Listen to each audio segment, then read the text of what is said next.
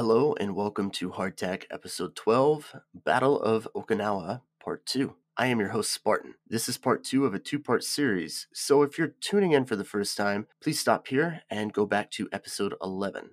As mentioned in Episode 11, we will again be without Walla for this episode. This is the final episode of this two-part series, and we will have Walla back with us next week for Episode 13, which I will tell you just a little bit more about at the close of this episode. All right, let's get at it. Hardtack is a military history podcast and contains mature themes, content, and some crude language. Listener discretion is advised. We do not claim to be experts in any of the topics discussed. The opinions and analysis expressed are that of the participants alone. Now, put on your Kevlar, secure your lickies and chewies, and prepare to take cover for this episode of Hardtack.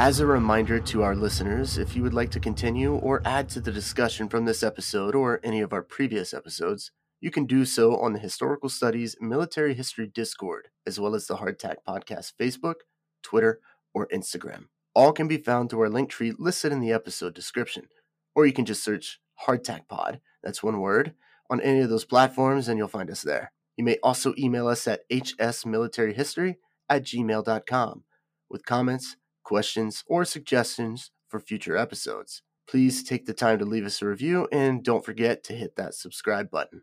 Last week, we went into detail about both the Japanese and American leadership, force composition and available resources, operational concepts, and the initial amphibious assault.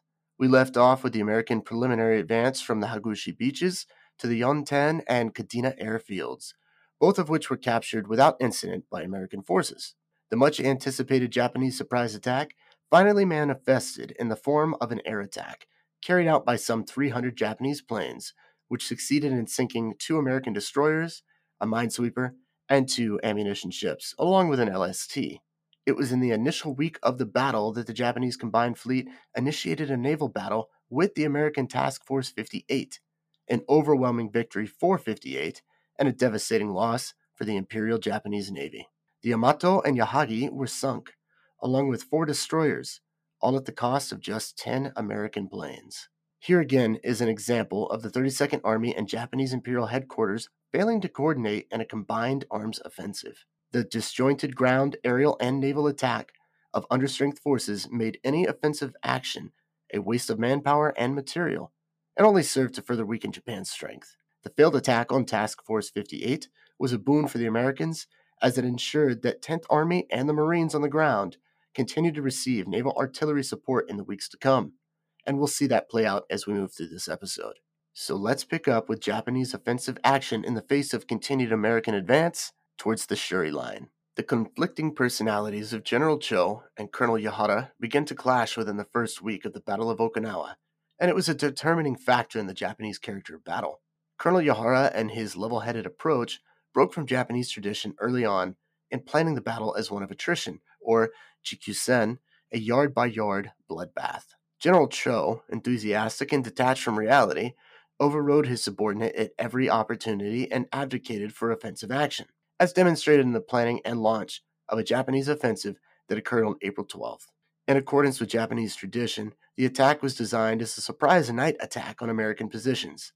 And if you go back about 40 years in Japanese military history, you'll come across the Russo-Japanese War. The Imperial Japanese Army implemented night attacks regularly against Russia in this war, and were overwhelmingly successful in doing so, so much so that night attacks became doctrine.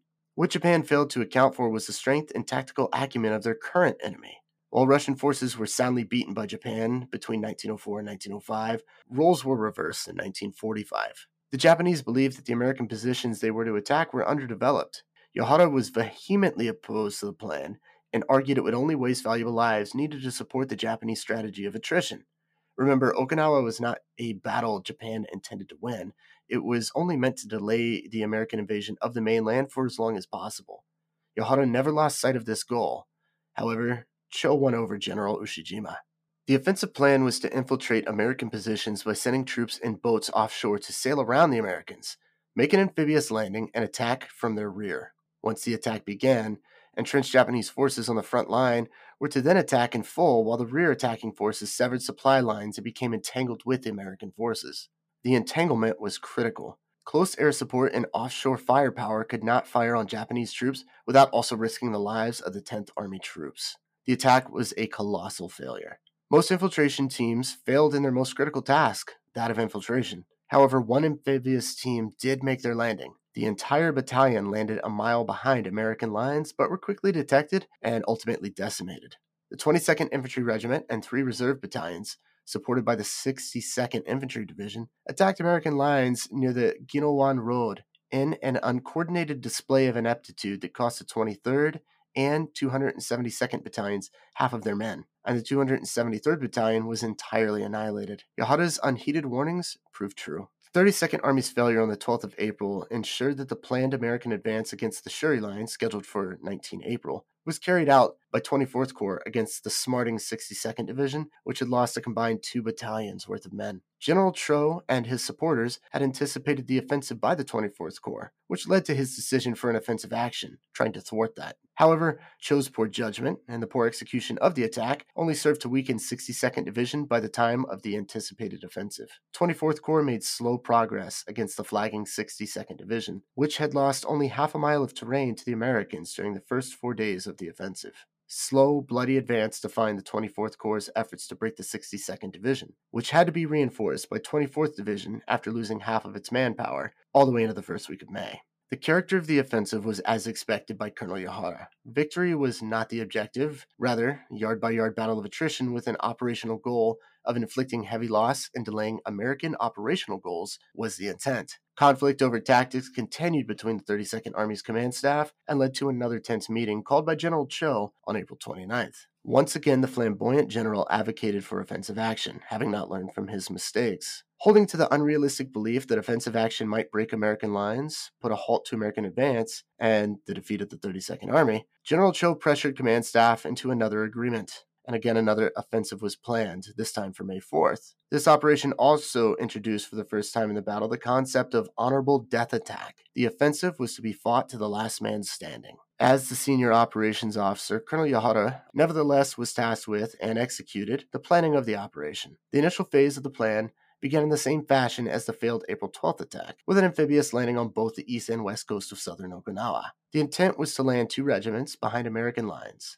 62nd Division, still battered from the April 12th failed offensive, was tasked with maintaining its position on the Japanese left to serve as the offensive anchor, while the more robust and battle-ready 24th Division provided an offensive initial attack. In the early hours of May 4th, 2 regiments succeeded in amphibious landings behind American lines, while 24th Division began its front attack. In the early hours of May 4th, 2 regiments succeeded in an amphibious landing behind the American lines, while 24th Division began its frontal assault. The 32nd Army could claim but one success following the offensive, and it served no operational purpose. The 1st Battalion of 32nd Regiment, under the command of Captain Ito Koichi, abandoned the senseless Japanese frontal attack and exercised disciplined initiative in personally conducting recon of American positions. Intelligence gathered from his observation of the American positions enabled his forces to successfully traverse the Ginowan Shuri Road and occupy the Tanabaru Escarpment, the only Japanese gain during the entire offensive. The 27th Tank Regiment,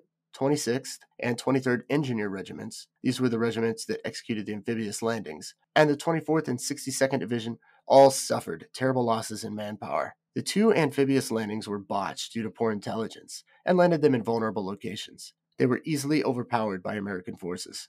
24th Division's attack had been forced to a defensive halt, and 62nd Division continued in its habit of stationary placement at the cost of its own men. As the offensive ceased on May 5th, just the next day, Lieutenant General Ushijima's forces had been reduced by 7,000. The offensive was the 32nd Army's last major offensive action of the Battle of Okinawa. After two failed offensives championed by General Isamu Cho, the true beginnings of Colonel Yahara's Jikkusen actually began. According to Colonel Yahara, he was summoned by Lieutenant General Ushijima at about 6 o'clock on the evening of May 5th. Entering Ushijima's office, Yahara found the commander of 32nd sitting cross-legged on a floor of old tatami mats. Ushijima stated, quote, "Colonel Yahara, as you predicted, this offensive has been a total failure.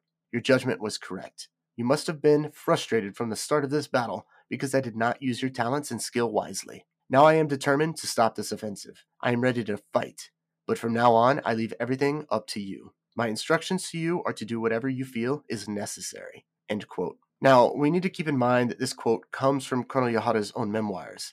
It's impossible to verify the accuracy of the quote. However, we can assume that the actual conversation was close in context, given that Yahara did in fact determine the 32nd strategic and tactical execution of operations from this point forward, and the history shows that. Colonel Yahara was now faced with the difficult task of implementing his original plan, but had to do so while making adjustments after two failed offensives. He summarized the results of the May 4th counteroffensive as follows. 24th Division was now down to one-third of its original strength. Artillery Group's ammunition supply was nearly exhausted. Two engineer regiments and naval suicide squadrons had been annihilated. The May 4th counteroffensive saw 5,000 Japanese casualties alone. 62nd Division's location placed them in greater danger with the counteroffensive's failure. And finally, prefectural police had determined that both civilian and military morale on Okinawa was down across the entirety of the island. With these major changes in mind, Yahara had to adapt to the ever-changing battlefield situation. The 32nd Army's headquarters still remained at Mount Shuri in the Shuri Hills, as mentioned in Part 1.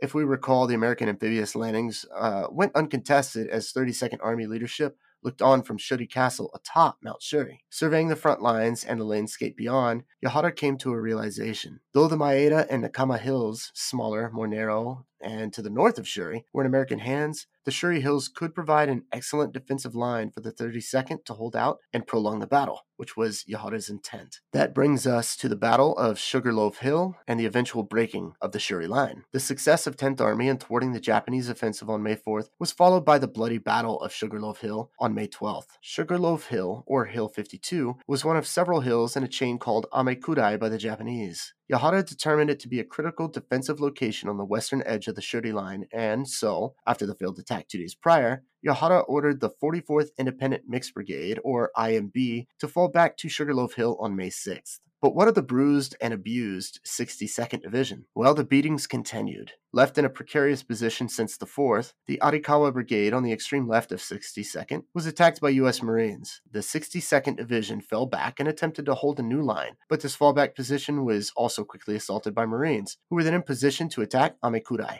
Yahara, quick-witted and calm as always, realized that Amekudai was extremely vulnerable to naval assault from offshore. Another vulnerability was that it rested on a cultivated plateau, and enemy tanks would have had an easy time traversing the landscape to bring heavy fire down on Japanese positions. Yahara ordered a fallback to more defensible hills in the Amekudai Line, specifically that of Sugarloaf Hill, or Hill 52. Sugarloaf and its neighboring hills were the last real forward position, shielding 32nd Army's leadership just behind the Shuri Line. 10th Army's objective in capturing Hill 52 was to break through the Shuri Line and force the retreat of 32nd Army further south, where they were to make their last stand. The U.S. Marine 6th Division was tasked with the capture of Sugarloaf Hill. The bloody battle that took place at Sugarloaf may lead one to assume the hill was substantial in size and fortification. However, it only rose to a height of 230 feet, and only 50 feet above the northern approaches to its own slopes. Sugarloaf was aptly codenamed and was little more than a cute bump in the road for Marines, but the Japanese had dug into the earthy bump and it was honeycombed with enemy entrenchments. Further, its two sister hills were also honeycombed, and the Japanese created interlocking fields of fire. Each slope protected the slope of a neighboring hill. Colonel Yahara's plan of inflicting the heaviest casualties possible and delaying American advance truly reared its bloody head at Sugarloaf. IJA troops had placed artillery, machine gun nests, and built concrete reverse slope positions that were all interconnected by tunnels, which allowed troops to move between locations under cover and provide support to positions in duress. Japanese defenders among the hills totaled to about a full regiment's worth, so between 1,000 to 2,000 men. Ultimately, Sugarloaf was a death trap. Episode 11, Okinawa Part 1, Yontan made little mention of the Marines, which was brought to my attention by a moderator of our historical studies community, as well as a retired Marine Corps artillery officer who I will refer to as Ultima. So here we go. Ultima, this one is for you and for all the Marines out there serving and who have served. Thank you.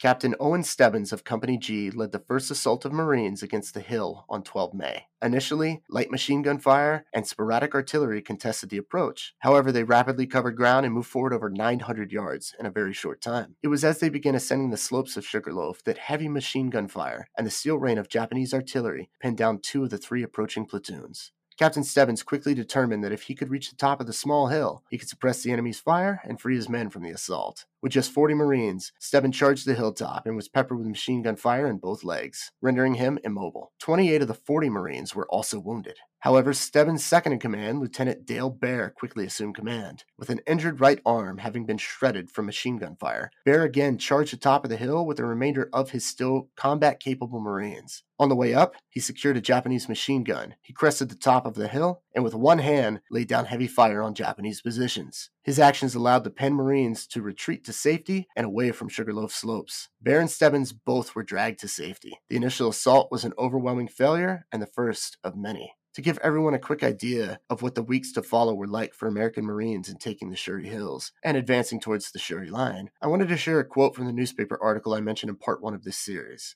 Private First Class Paul Eisen was a Marine belonging to the 1st Marine Division and fought the entire 82 days on Okinawa. You may have seen a photo of him without realizing it. There is a photo of him dashing across Okinawa's Death Valley, and it is one of the most famous photos of the battle and of the Pacific War. I'll post it in our socials, and I'll also link it in the show notes. From Kevin Lawler's article, quote, "The 1st Marine Division entered the line April 30 near Shuri. 4 days later, Eisen, called Pop by younger Marines, found himself facing the enemy alone on a hill. Eisen is quoted as stating, 'I was in a hole with one guy, and he said, Pop, let's get out of here. I don't like it. We got out, and a minute later, 3 Marines jumped in just as a mortar hit. I saw arms and legs flying all over the place.'" End quote. His experience in this one instance gives us an idea of what it was like for the Marines rushing the slopes around Shuri against an enemy they could not see. American forces were likewise engaged in other critical locations along the Shuri Line. May 12th and 13th were ripe with costly engagements between the Marines of 6th Division and the defending Japanese forces, which continued to utilize artillery in hindering the Marines' advance. May 14th was no better, and the attempted Marine advance again was halted by heavy mortar and artillery fire. The casualties continued to climb for both sides. 2 more attacks on the 16th and 17th were executed and also met with failure. The battle for Sugarloaf Hill came to its conclusion as 6th Division Marines really began to make progress on the 18th and 19th of May. After a combined arms assault, artillery and mortar fire were unleashed on the Japanese defenders and American tanks. Yahara's operational acumen, again proving true here, flanked Sugarloaf Hill and fired into the Japanese reverse slope positions. 2 platoons of Marines advanced towards the crest along traverse routes and reached the summit concurrently as Japanese defenders fled or died. The bloody battle of Sugarloaf Hill ended on the 19th and resulted in 2,662 American Marines killed or wounded. Japanese casualties are unknown. With the capture of Sugarloaf Hill and the occupation of the Amekudai Line, the Marines of 6th Division and 10th Army soldiers had been successful in capturing both Sugarloaf Hill and the entirety of the Amekudai Line. But Sugarloaf Hill was just one key location in the Shuri Line of defense, which was soon to collapse in its entirety for the Japanese. The Japanese High Command had come to grips with the reality of their situation after the failed offensive on May 4th, and the looming collapse of the Shuri Line was now at the forefront of their concerns. General Cho was to no longer have any say in operations, nor did Yahara require his immediate superior's consent and planning. The leadership of 32nd was finally prepared for true Jikusen. Colonel Yahara followed the instructions of his superior in earnest and took full advantage of the operational autonomy given to him. In weighing available options, Colonel Yahara considered the continued defense of the Shuri Line. However, Imperial Headquarters and the command staff of 32nd knew that there was no hope in halting the American advance. Yet an option existed that could prevent the premature destruction of the 32nd Army and enable the continued strategy of attrition. An organized withdrawal from the Shuri Line further south to the Kiyan Peninsula offered several benefits over the few courses of action open to 32nd. Kiyan was attractive because of the landscape, which provided natural fortifications and towering escarpments. The withdrawal could be further aided by paved roads between Shuri and the intended fallback location. And, more importantly, 24th Division had previously constructed underground fortifications in the Kiyan cave system. After some political maneuvering and personality management by Colonel Yahara, withdrawal to Kiyan was slated for May 29th. The date of withdrawal that Yahara chose proved to be beneficial for the 32nd's withdrawal, as visibility was low, poor weather prevented aerial reconnaissance by American forces. Leaving only a rear guard and abandoning their positions along the Shuri Line, 32nd Army conducted an orderly retreat to Kiyan that extended through June 4th. Covering the withdrawal was the ever-abused 62nd Division, along with the 24th Division, which suffered devastating losses in the week-long retreat, but was ultimately successful in enabling the remainder of 32nd Army to relocate to Kiyan, to begin manning and developing the new and final defensive line. The cost of life between the two divisions during the withdrawal and defense of the Shuri Line 2 weeks prior amounted to approximately 20,000 men. Only 20% of the total combat troops battle-ready on L-Day remained combat-ready on June 4th. As a reminder, L-Day was April 1st. The 32nd Army's final stand on the Kiyan Peninsula was largely fought by ancillary personnel, not trained infantrymen. This brings us to the Battle of Kiyan and 32nd Army's last stand. The Battle of Kiyan and the breaking of the Kiyan Line was rapid in execution to that of the Shuri Line comparatively. However, the Japanese will to fight and focus on attrition remained intact, all under the leadership of Colonel Yahara. The Kiyan Line, roughly 5 miles in length and 4 miles in depth, was manned and defended by June 3rd. American forces, delayed by the battered Japanese rearguards, had developed an attacking line which began seeking weak points in Japanese defenses by June 6th. The eastern flank of the Kiyan Line was anchored at Hill 95 and manned by the remainder of the 44th IMB, or Independent Mixed Brigade. 24th Division, the usual offensive weapon of 32nd Army during the Battle of Okinawa, held the front and western flank of the Kiyan Line. Somehow, still hanging on by a thread, the 32nd was so weakened by June that the remainder of its forces were held in reserve and placed behind 24th. Hill 95 and the left flank of the Kiyan Line fell to the U.S. 7th Infantry Division on June 11th. The collapse of the 32nd's eastern flank placed 24th Division in a vulnerable position, its right flank exposed to American attack. Pressure from the front further threatened the collapse of the Kiyan Line's forward defenses. To prevent this, 44th IMB was reinforced with fresh troops from, you guessed it, 62nd Division, which is almost insulting at this point, though slow progress in reaching the location resulted in 44th IMB's southerly retreat. 24th Division maintained a stoic defense that surrendered only a mile to American advance between 12 and 18 June. However, by the 19th, both flanks of the Kiyan Line were collapsing inward, as the pincer-like American advance crushed the remnants of Japanese resistance on the southernmost point of Okinawa. Locating and removing resistance, really just mopping up scattered resistance groups, continued until June 30th, but the horrific battle was decidedly over on June 21st. The aftermath of the Battle of Okinawa is haunting. The battle was the last and bloodiest battle of the Pacific War, yet it was not intended to be. Casualties for both American forces and the Imperial Japanese Army's 32nd Army were staggering, and included the highest-ranking officers of both ground forces. Lieutenant General Buckner of the 10th Army was killed by shrapnel from a Japanese artillery shell on June 18th, mere days before the battle ended, while surveying the forward lines from a hilltop. Lieutenant Generals Ushijima and Cho committed ritual suicide, seppuku, after a large banquet with their staff officers in the early hours of June 23, 1945. 32nd Army casualties amounted to 110,071, to include Okinawan conscripts. 10th Army battle casualties totaled 65,631, and another 26,211 were identified as non-battle casualties. The deaths of Okinawan citizens rivaled that of 32nd Army, with over 100,000 civilians dead at battle's end. Colonel Yahara's rational, successful departure from traditional Japanese warfare in defense of Okinawa had unintended effects for Japan. In his expertly guided execution of Jikyu-sen, Colonel Yahara inadvertently created the circumstances that would influence newly elected American President Harry S. Truman and his decision to abandon the proposal of an invasion of mainland Japan and order the deployment of the atomic bombs. The death toll of American and Japanese militants, and that of the citizens of Okinawa, were staggering to American war planners, and provided a snapshot of what the invasion of mainland Japan, Operation Downfall, would bring. General MacArthur's chief of intelligence during World War II had estimated that as many as 200,000 American uniformed personnel would be killed in the initial half of Operation Downfall, known as Operation Olympic, and the number would rise to 500,000 by the initiation of Olympic's latter half, Operation Coronet. The estimates did not include Japanese militant and civilian casualties. Further consideration was given to time. Allied leadership was anxious for the war to end. The 82-day Battle of Okinawa had exceeded predicted time estimates, and as Operation Olympic was anticipated to extend into 1947, the true length of an invasion was of concern. President Truman, new to office and only having learned of the atomic bombs after the death of his predecessor on June 12th, found himself at odds on how to conclude war with Japan. President Truman stated, quote, "I have to decide Japanese strategy. Shall we invade Japan proper, or shall we bomb and blockade? That is my hardest decision to date, but I'll make it when I have all the facts." End quote.